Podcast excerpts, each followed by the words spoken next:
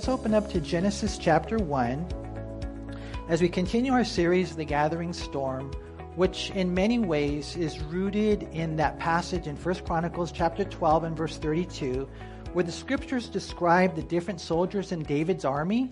And among those soldiers, we read in, about these sons. It says there that they're the sons of Issachar who had understanding of the times to know what Israel ought to do. So they had understanding of the times. They know to know what Israel ought to do. And these were guys that knew what was up. I mean, they knew what was happening. You know, they weren't just living their own little life. They understood what was going on in the society. And so, as a result of that, they knew what to do. And I think that we need to learn from their example, you guys. I think that we have to have a healthy understanding of the times that we live in today, the, the world that we love, the world that we live in. We got to know what's going on and so that we can know what we ought to do for our family, for our flock, and for the future of our nation. And you should be doing something. You really should. And so uh, for us, it was kind of cool. Um, the other day, we got a, a message, and it, um, my, my, I was talking to my daughter, and she's all, "Hey, Dad, you know, we need someone to take pictures, you know, for you know different things, social media, website, and stuff like that." And I said, "It's funny you should say that because just the other day, I got an email from a sister who was encouraging her dad to take pictures for the church, and he said, "Ah, I don't think they can use that." And I said, Yes, they can. You know, it's so cool how God can, whatever it is that you can do, we're going to see today you were knit together in your mother's womb. You have gifts, you have talents. Some of you here are really good at administrative stuff. And so, whatever it is, my prayer is that we would be doing something because a lot needs to be done for our family, flock, and future of our nation. You guys probably noticed this. I'm sure you have. If you've looked at the news in any way, that our nation is not traveling in a good direction. And I know there's a remnant. There is a Christian remnant, but it seems to be dwindling fast. You guys might remember that we started off as a Christian country, right? God blessed us with prosperity, but we forgot how we got blessed. That's what happened. We got blessed by God, but we forgot, and so what happened is a country became nominal, we became casual in our commitment to Christ. Then eventually we became a post Christian country to the point where now, in many ways, and you guys who are young, you got to know this, we are becoming an anti Christian company, country. That's what's happening in front of our eyes. And so, um, more and more are defended, they're offended by the way that we have this certain view of the Bible, how we believe this is God's Word uh, more and more don't like our view of human gender and sexuality, how God created us male and female. They don't like our view of marriage or family, mom and dad, husband and wife for life. They don't like our view on pot or pornography, drugs and drinking and drugs, all those types of things. They don't like our view of evolution, how we think it's crazy. And they don't like our view of abortion, how we know it's sin. And that's the world that we live in. You know, they uh, are now against us. Okay, we love them. We're not going to get crazy. You know, we're not here complaining. All we're is just, just trying to figure out this is the world that we live in. You know, I was tripping out. I don't know all the details on this, but um, Lady Gaga, I, I, don't really know much about her, and I'm not judging her or anything like that. I think she claims to be a Christian, but um, she uh, came out really strong against uh, uh, Vice President Mike Pence, you know, because he is a Christian like us. You know? And so you may think, well, that's not a big deal, but you got to understand here's a gal that's influencing millions of people. Those Christians believe the Bible, every word, every letter, every jot, every tittle. Those Christians, they have this view on human sexuality and genders and all that kind of stuff. They, this is what they, they're trying to take our right uh, to choose. What? Yeah, we're trying to uh, fight for the right for the child to live.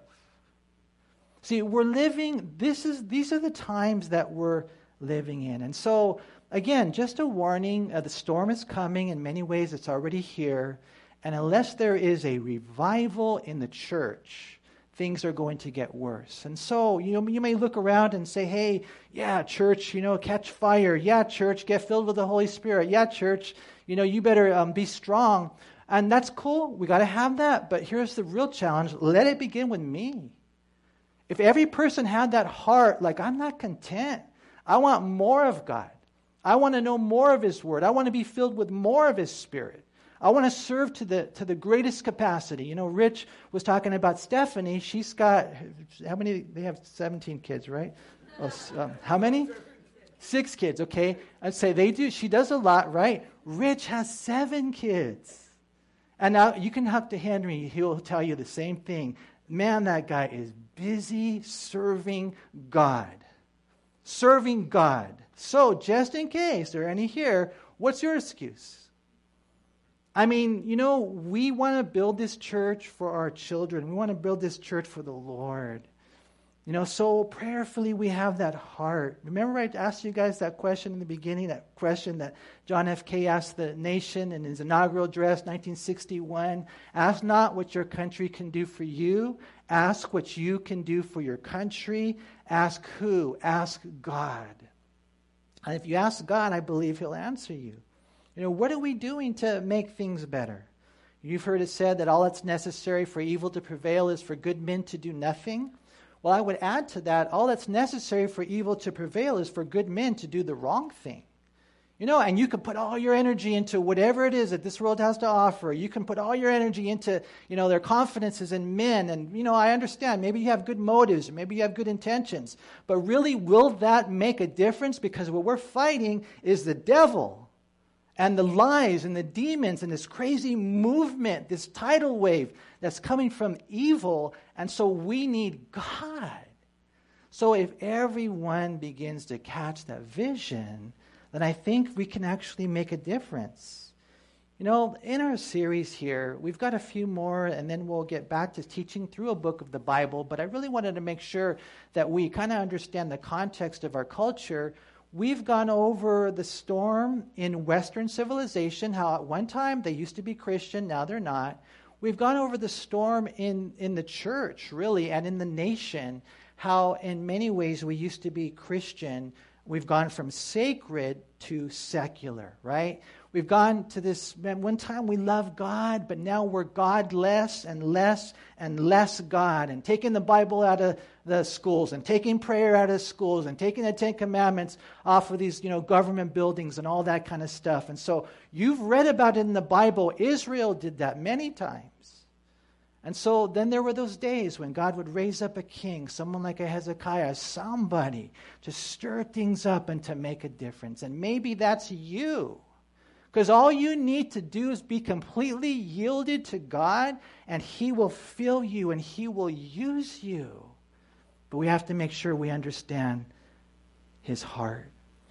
You know, today we're going to talk about the storm over human life. And so we're going to kind of break it up into three sections homicide, which is murder, um, suicide, which is, includes euthanasia, and then we'll talk about genocide. And I think what we're seeing in abortion today, in many ways, is that. Now, one thing I want to make sure, you guys, if you're here and you're a sister and you've had an abortion, this is not intended to, to, to condemn you in any way. You know, the, the, the blood of Jesus washes away that sin, 100%. You know, he doesn't, he doesn't even bring it up. He'll cast it as far as the east is from the west. This is us intending as a church to, to look forward now. This is what we want to do. And what we're going to see as we go through this is an amazing thing what God has. But first, looking at homicide, suicide, and genocide, what we find the common denominator is that there, the, this is the taking of life. And so I think in one way it needs to begin with an understanding of the sanctity of life. And that's why we have to go back to Genesis. I asked you to open there to Genesis chapter 1. Look at verse 26. It says, And then God said, Let us make man in our image, uh, according to our likeness. Let them have dominion over the fish of the sea, over the birds of the air, and over the cattle, over all the earth, and over every creeping thing that creeps on the earth. And so God, so you don't have to be afraid of spiders. So God created man in his own image in the image of God, He created him, male and female, He created them. And so here's God. He made everything. He spoke it into existence by the power of His word. And then the day comes, God says, Let's do this. let's make man, but let's make him different than the plants and the animals and all the other things. Let's make man in our image. And so there's the plurality there. You have the Father, Son, and Holy Spirit. We're not made in the image of angels, we're made in the image of God. Let us make man in our image. We're rational, social, moral, moral and spiritual creatures. What a privilege. All lives matter because all lives are created in the image of God. We're not animals. Animals are not created in the image of God. That's why we have dominion over the animals. And so you read later in Genesis chapter 2, if you want to turn, look at verse 7. It's kind of cool when you look at the way it happened. It says, And the Lord God formed man of the dust of the ground and breathed into his nostrils the breath of life, and man became a living being. You see, that's life. That's life. It's not oxygen inside of us. It's not the air inside of us. It's God inside of us. It's God, He breathed into our nostrils the breath of life. And so we need to, we need to know that for ourselves. We need to pass that on to our children. Mijo, mia, the, they're created in the image of God. You know, the, the, the sanctity of life, it needs to be instilled within us in such a great way. You know, that's why you got to be so careful. People watching movies, everybody's killing everybody, blood everywhere. And your kid's watching that, and how is that going to help him understand the sanctity of life? And so, you know, here you have us made, formed by God.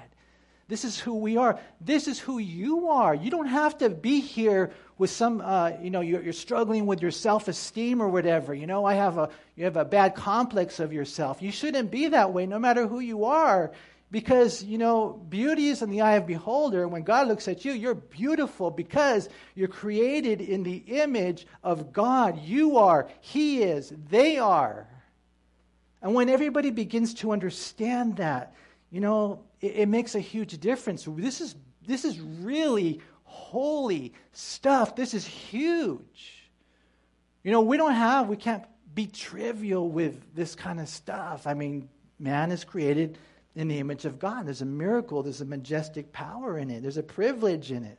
How he's the source and sustainer. These are not just corpses of dust. It's not that. I mean, we're talking not puppets, not robots. We're talking about human beings created in the image of God. That's how we were made. But then the devil came in, he deceived Eve, Adam chose to fall. God had warned them that dying you will die.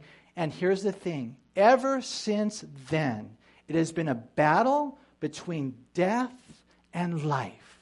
That's it. Death and life. And the more people turn away from God, the more a nation turns away from God, the more world, the world turns away from God, the more death they will experience. And that's what we see happening now. You know, one passage I think would be good to turn to, if you would, is John chapter 10. And in this passage, it's a beautiful passage where the Lord is trying to you know, teach the religious leaders. He's also trying to teach the people, hey, Jesus is a good shepherd. Follow him. Don't follow the other guys. Because the other guys, what they would do is they would go in and they would steal sheep in order to kill sheep.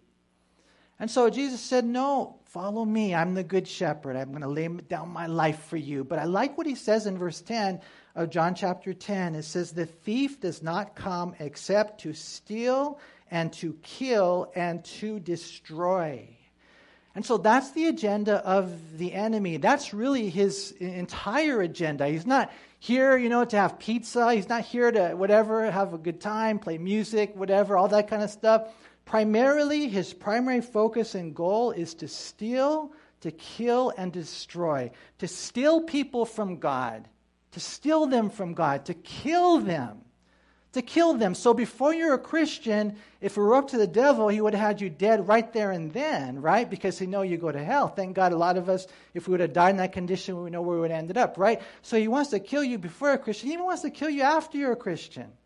after you're a Christian. Why? Because he doesn't want you to make a difference. That's why Paul the Apostle went through so much. The devil tried to kill him many times, right? So that's his agenda to steal, to kill, but ultimately to destroy.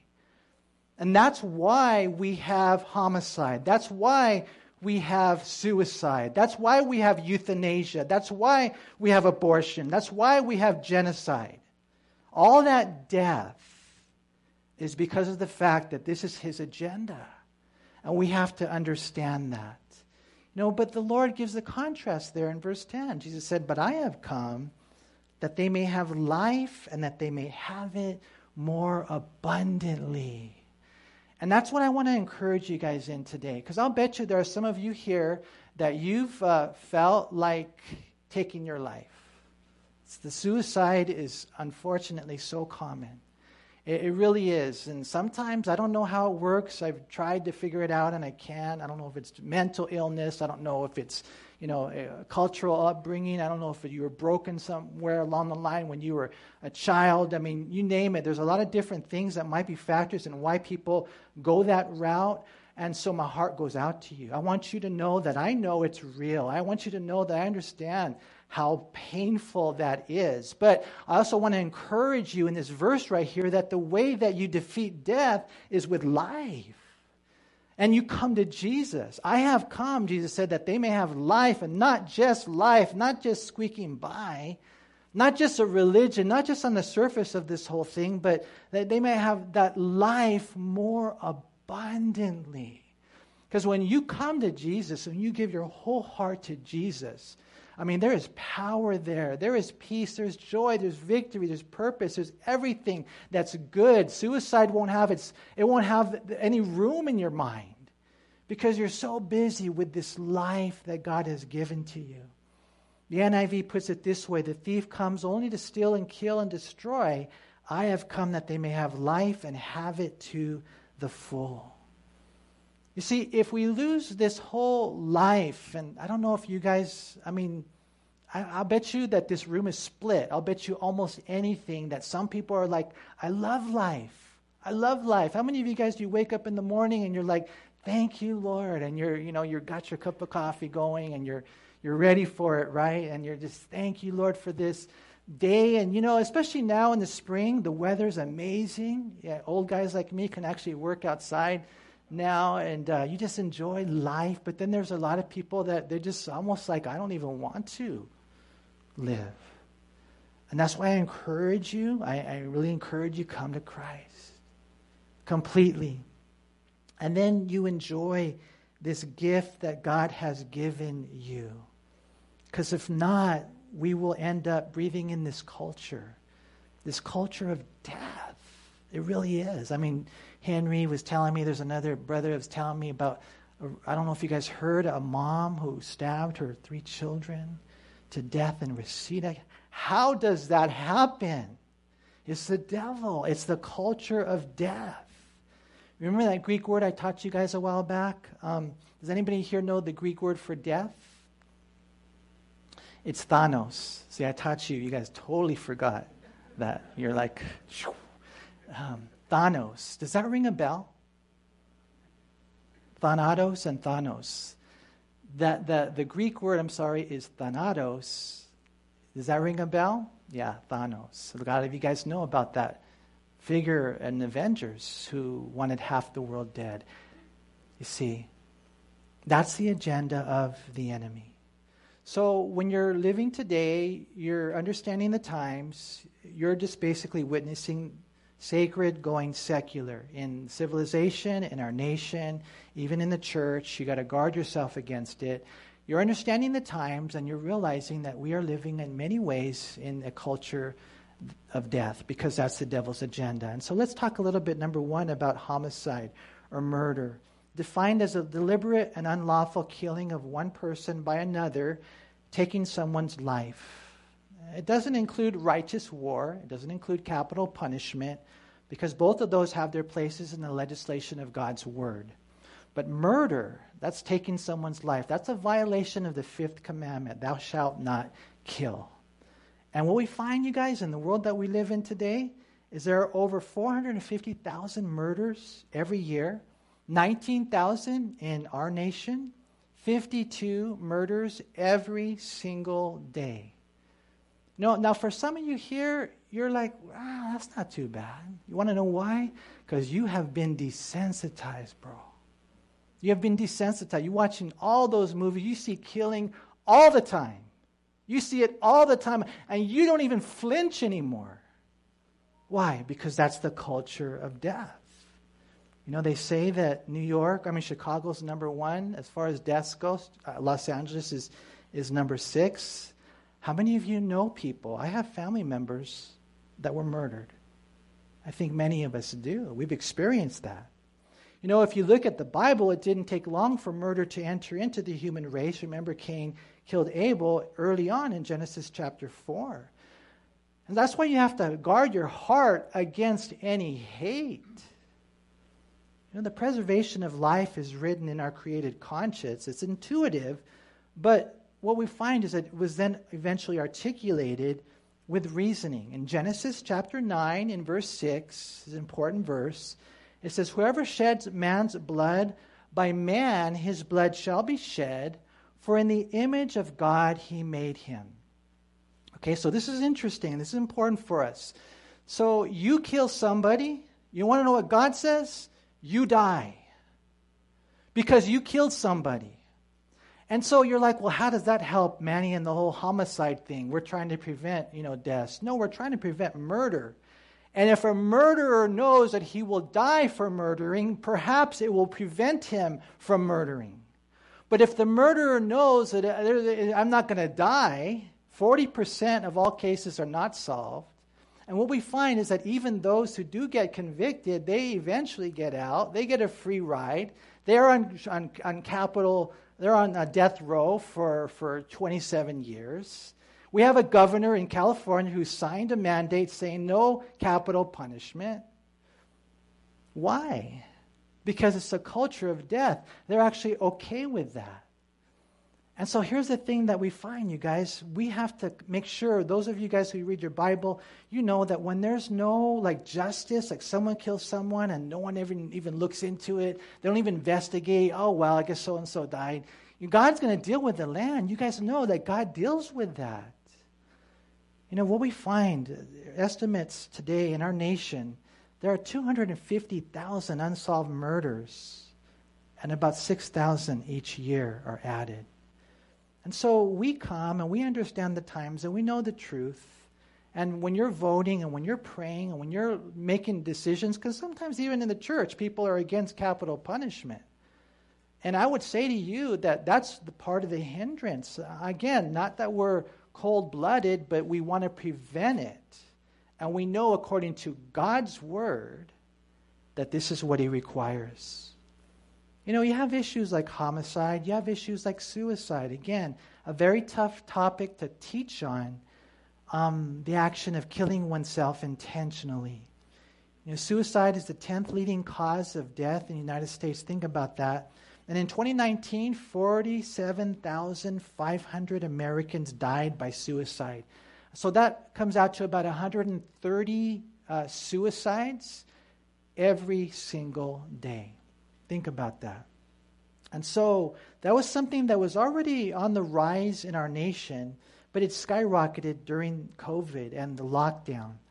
You know, government policies that were meant to curtail COVID have resulted in unintended consequences that now threaten lives, including the lives of young people who are, you know, generally spared the worst from the disease, but the schools closures, the stay at home orders, the shutdowns of businesses that were deemed non essential, they contributed to the surging rates of depression, suicide among young people, as well as rising incidences of drug overdoses and related deaths.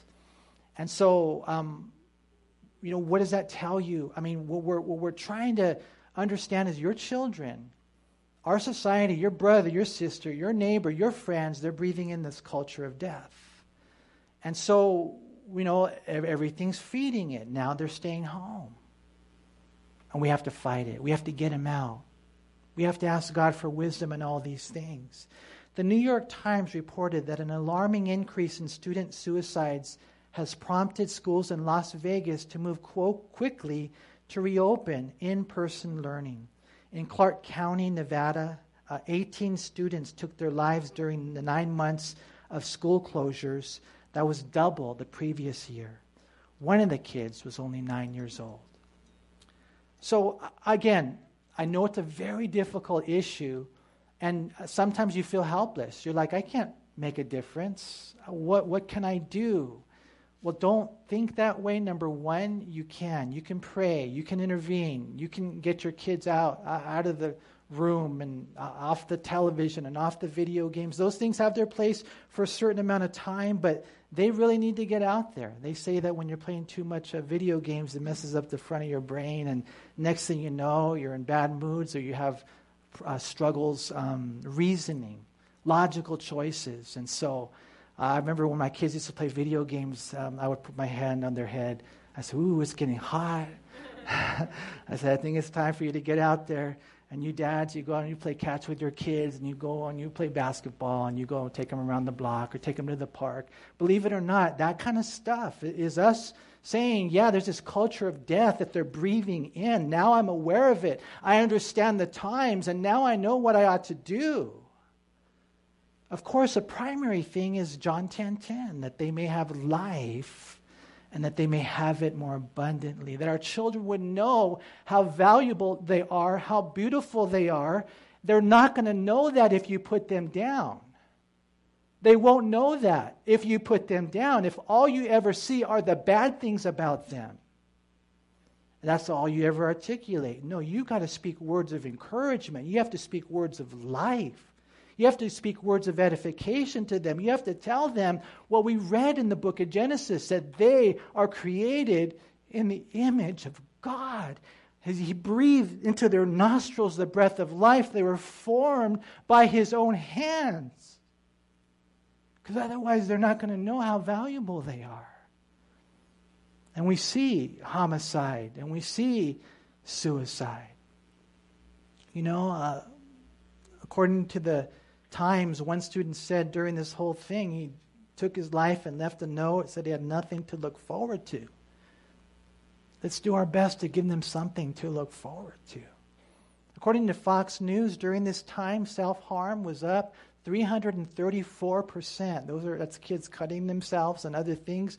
Overdoses up 119%, anxiety up 94%, depression up 84%. So this is a lot of things. You know, you can read this and you can, you know, say, okay, that's them and stuff. No, this is the world that we're dealing with now. Sometimes people even think, and like I said, and my heart just aches because I know beautiful people sometimes get those suicidal thoughts. Please, I beg of you, don't. Don't. You know, when you look at the list of those who committed suicide in the Bible, it's not a pretty picture. Saul uh, committed suicide. Uh, Saul's armor bearer did. Um, Ahithophel hung himself. Zimri burned himself. Judas hung himself. We need to teach our children the value of life.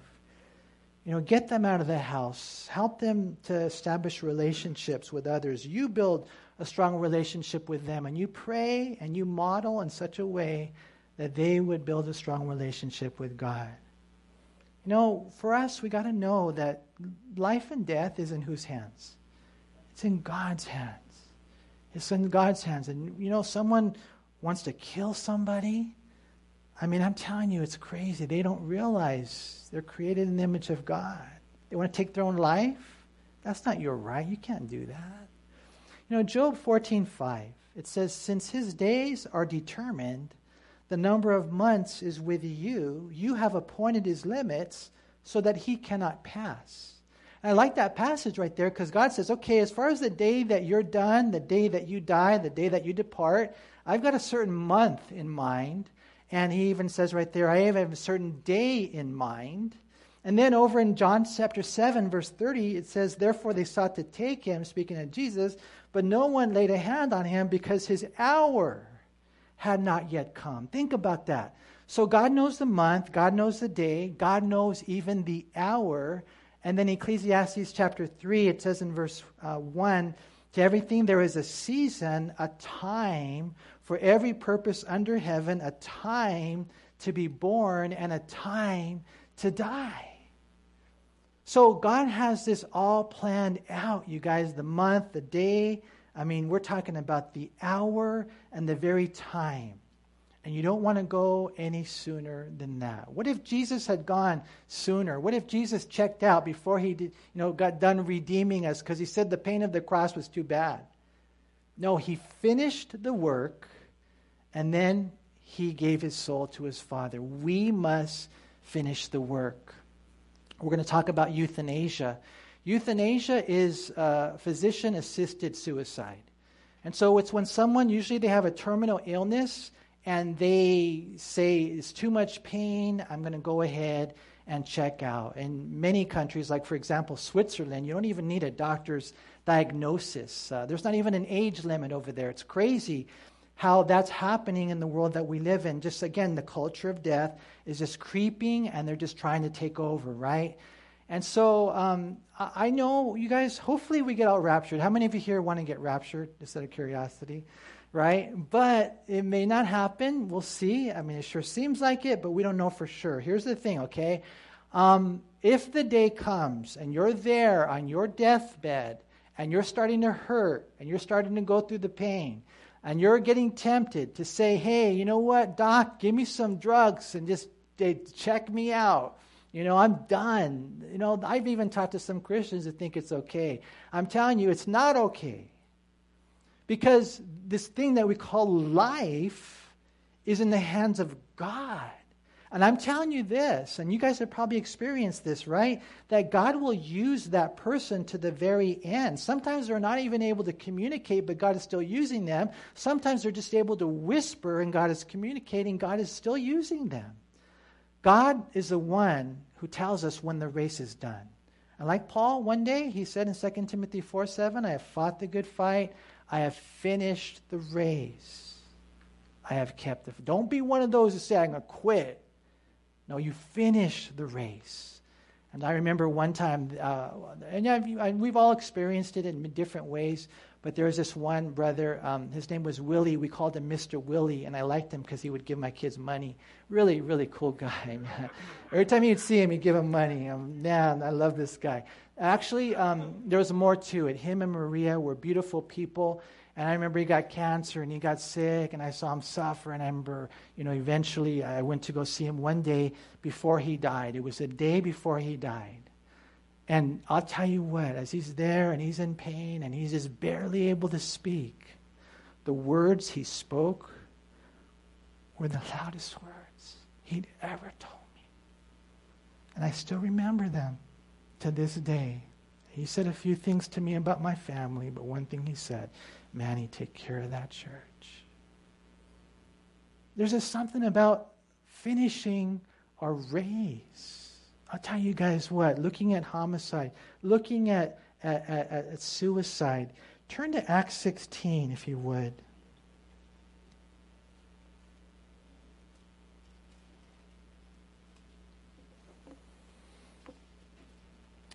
Such a beautiful story here in Acts 16 and verse 25. It says, But at midnight, Paul and Silas were praying and singing hymns to God, and the prisoners were listening to them. So think about that for a second. Here were these guys that had gotten beaten down. They were in the bottom of the stocks. I mean, they're just, their, their backs are all bloody. Bloody.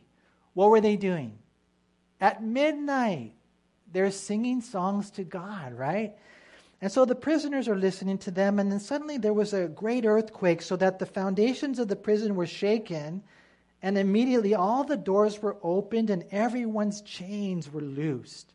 And the keeper of the prison, awaking from sleep and seeing the prison doors open, supposing the prisoners had fled, he drew his sword and was about to kill himself. And you guys probably know, right? The Roman law was your, your guard over these guys, and if they get loose, then whatever their fate was, that's your fate. And so the Roman soldier thought, it's hopeless, my life is over, I'm just going to take my own life. He was about to commit suicide. And, you know, he thought the prisoners have fled, and then Paul said in verse 28, Do yourself no harm, for we are all here. And then he called for a light. He ran in and fell down, trembling before Paul and Silas. And he brought them out and he said, Sirs, what must I do to be saved? And so they said, Believe on the Lord Jesus Christ and you will be saved, you and your household. And then they spoke the word of the Lord to him and to all who were in his house. And he took them the same hour of the night and washed their stripes. And immediately he and all his family were baptized. And I just love that story because here was a guy just about to commit suicide. He was just about to do it. And if he had done it, he would have gone to hell. He would have he would just perished in his sins. But just as he's about to commit suicide, Paul's all, don't do it. He goes, he turns on the light, he lights, uh, lights it away. You guys, what do I need to do to be saved? And right there and then, in that little moment, and who knows how it smelled or whatever, the, I don't know the damage that the earthquake did. I don't know all the details of that. But right there in that little spot, in that crazy place, who knows what this soldier had done, the sins that he had lived all his life. I mean, just probably craziness, right? These rugged, mean soldiers. But right there in a moment, God saved him. You didn't have to, we talked about this before, get hypnotized, canonized, baptized, circumcised, none of that kind of stuff. What do I need to be saved? What do I need to do to be saved? Believe on the Lord Jesus Christ, and you will be saved. Not just you, but your household, your wife, your kids. For me, my dog. I mean, you just, you just. I'm just joking. I'm going to get emails for that. I'm sorry. Animals are not created in the image of God, so I, I, we all know that. But I'm just saying, you guys, who knows who you can reach? You know, the enemy's like, hey, your life is nothing. Hey, you might as well just quit. You might as well just split. You might as well just die. And God says, oh no, the thief has not come except to steal, kill, and destroy, but I've come that they may have life and that they may have it more abundantly. See, that can happen with suicide, with euthanasia, in so many different ways. You know, euthanasia is going on now, and I'm telling you, there's so much that we can talk about regarding this. But what happens is when secular humanism takes over, then things, it's kind of funny, it's rather ironic, they, they begin to turn inhumane. The logic shifts eventually from the right to die to the duty to die. And that's what happened in Nazi Germany. Between the two wars, the doctors began to come up with this saying that basically said, life unworthy of life. And that's why eventually you had the genocide of the Jews. We see this euthanasia in many nations of the world. In Netherlands, uh, children as young as 12 can request euthanasia. Many other ca- countries, uh, we don't have time to get into that, but here in the United States of America, euthanasia is legal in California, Colorado, Hawaii, Maine, New York, Oregon, Vermont, Washington, Washington, D.C., Montana. Some of those laws were passed uh, through legislation, some were voted in. Like, for example, here in California, we voted it in in 2015. How did we vote it in? Why would we say it's okay for people to take their own life, to take this beautiful gift, this sanctity of life, and for me to determine when, how is that possible? It's possible when the sacred becomes secular and godless and less and less God. That's why I want more and more God in my life. It's the only answer. It's the only answer. It's been said that he who has a why to live can bear with almost any how. We have a why. You were created in the image of God for the glory of God. And so we need to know that, and He'll help us through anything. You know, what we find, things like homicide, suicide, I mean, you read, this, abortion is nothing new. There's nothing new under the sun. They would take those babies and they would offer them to Molech in the Old Testament. It's the same demon. It's the same demon. It's the same devil. You know, abortion looms as a great moral scar in our modern age. How many of you here know how many seconds there are in a day? How many would break out your calculator? You guys wouldn't do that, huh? There's 86,400 seconds every day. 86,400 seconds. Okay? There's 125,000 abortions every day. So I was trying to like do the rhythm of how many babies got dying just dead, dead, dead, dead, dead, dead, dead, dead, over and over and over and over again. They're just dying. Understanding the times that we live in. The World Health Organization says every year in the world there are estimated millions of babies. In the United States, 3,000 abortions every day. You know, in New York, Stephanie alluded to some of this you know, we find this governor, he signed the Reproductive Health Act in January. And he did it on the anniversary of Roe versus Wade. And the bill not only removed abortion from New York's criminal code, it also allows non doctors to perform abortions and allows women to obtain late term abortions if their health is in danger or if their unborn baby is not viable. So, you know, the baby's, what does it matter, third trimester. I mean, we're talking about the day before the baby's about to be born. In New York, it's legal to kill the baby.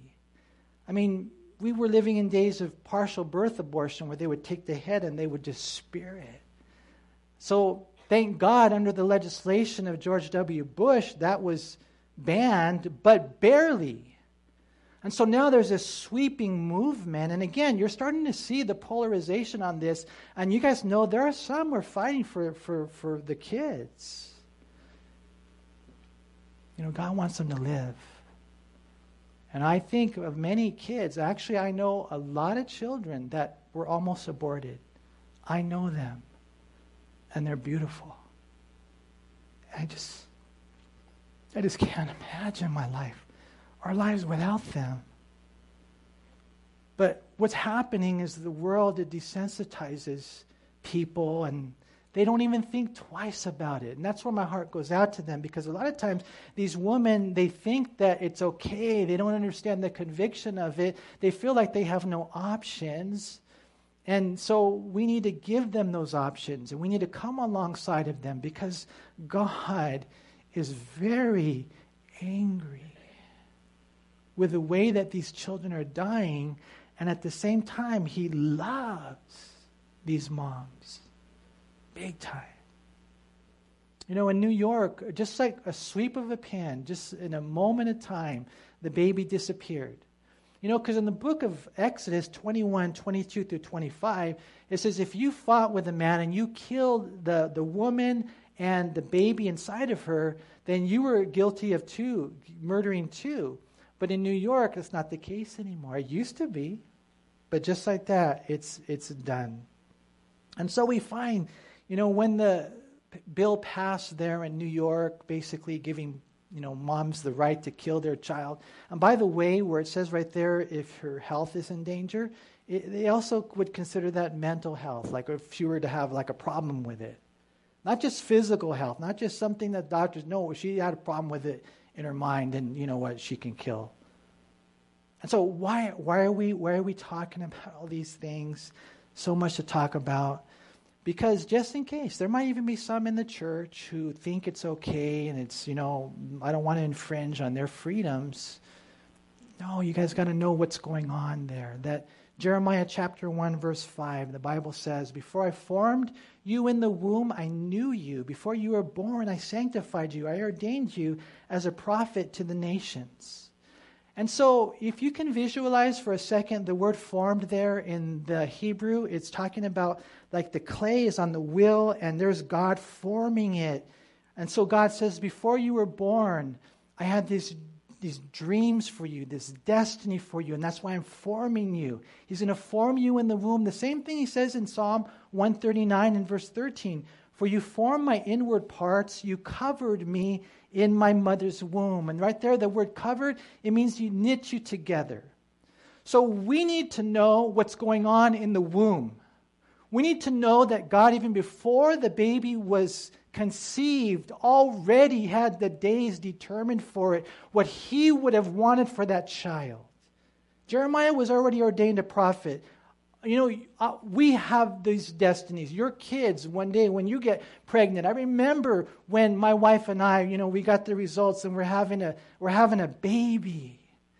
I mean, I don't know if anyone's ever ready for it per se, but man, God blessed us with a child. I was conceived out of wedlock.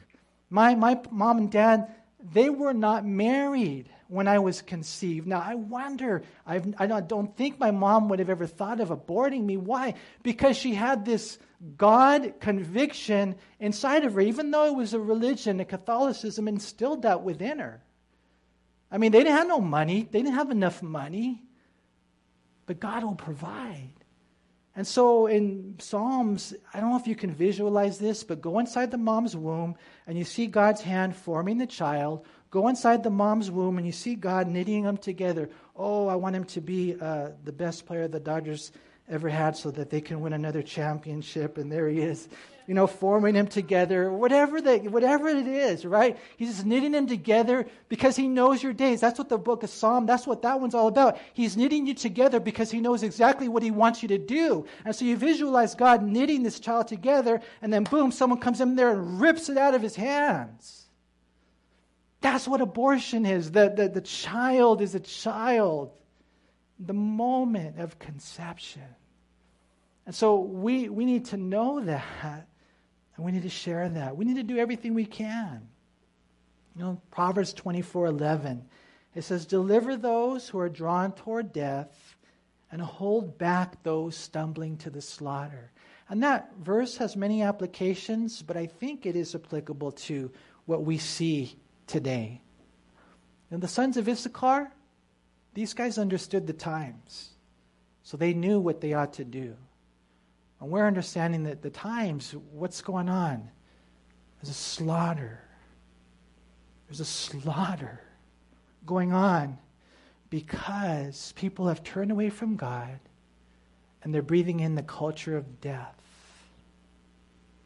in many ways. We need to come back to this. Wow, the gift of life that God has given to us. We need to come back to what it says in Psalm 127 Sons are a heritage from the Lord, children are a reward from Him. Sometimes, you know, you hear of someone getting pregnant, and whoever it is are like, another one? You know, they say stuff like that. No, man. You know, I know my wife and I would have had more if we could. It's all in God's hands. You know, and again, I don't want to say that you have to have 27 kids because um, I know that when the Lord created, the Bible says in the book of Genesis, and when He was done creating, He said it was good, right? And so the Lord will show you guys. But whatever you do, don't pass on the mentality that children are bad. The children are a burden. That children are a nuisance. No, children are a blessing. Every single one of them. And so we need to know that.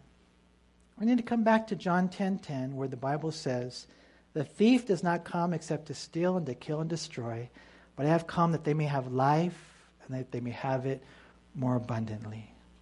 You know, I wish I had time to read the book right here. I don't, but man, he talks about what we can do, and one of the main things and the first things is pray. And so I pray that you guys are praying on this issue because it's a big one that we're going through. And then you ask the Lord, you know, how can I enhance life? And one of the things I want to encourage you in is enjoy your life. If I can say that, I know that sounds kind of weird, man, but I want you to soak it in. I want you to enjoy your life. You were created to exalt God and to enjoy God.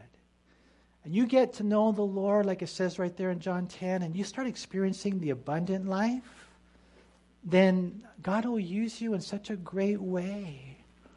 You know, if you're here and you're bored, if you're here and you're just squeaking by, if you're here and you're like, uh, Eeyore, another day. There we go again. Something's wrong, man. I tell you what, I learned this from the very beginning when I became a Christian. Steven Curtis Chapman said that the Christian life is a great adventure.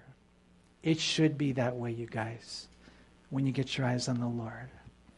I recently read a comic strip. It was a conversation between Lucy and Charlie Brown. Lucy said, Life is like a deck chair. Some place it so they can see where they are going, Some place it so they can see where they've been, and some place it where they can so they can see where they are. To which Charlie Brown said, I can't even get mine unfolded. well, here's the thing, you guys, whether you realize it or not, it started. Your life has started. You've been living your life. Have you been living it for God? I want to encourage you live life for God. Live life for others. And maybe even live life so that others can have life. You know, you see someone down, who knows what's going through their mind? You encourage them. Share the gospel with them. I pray that we would know this. I pray that we would, and it's hard to, to really fully articulate it the way it is in my heart, but I just pray we would know the sanctity of life.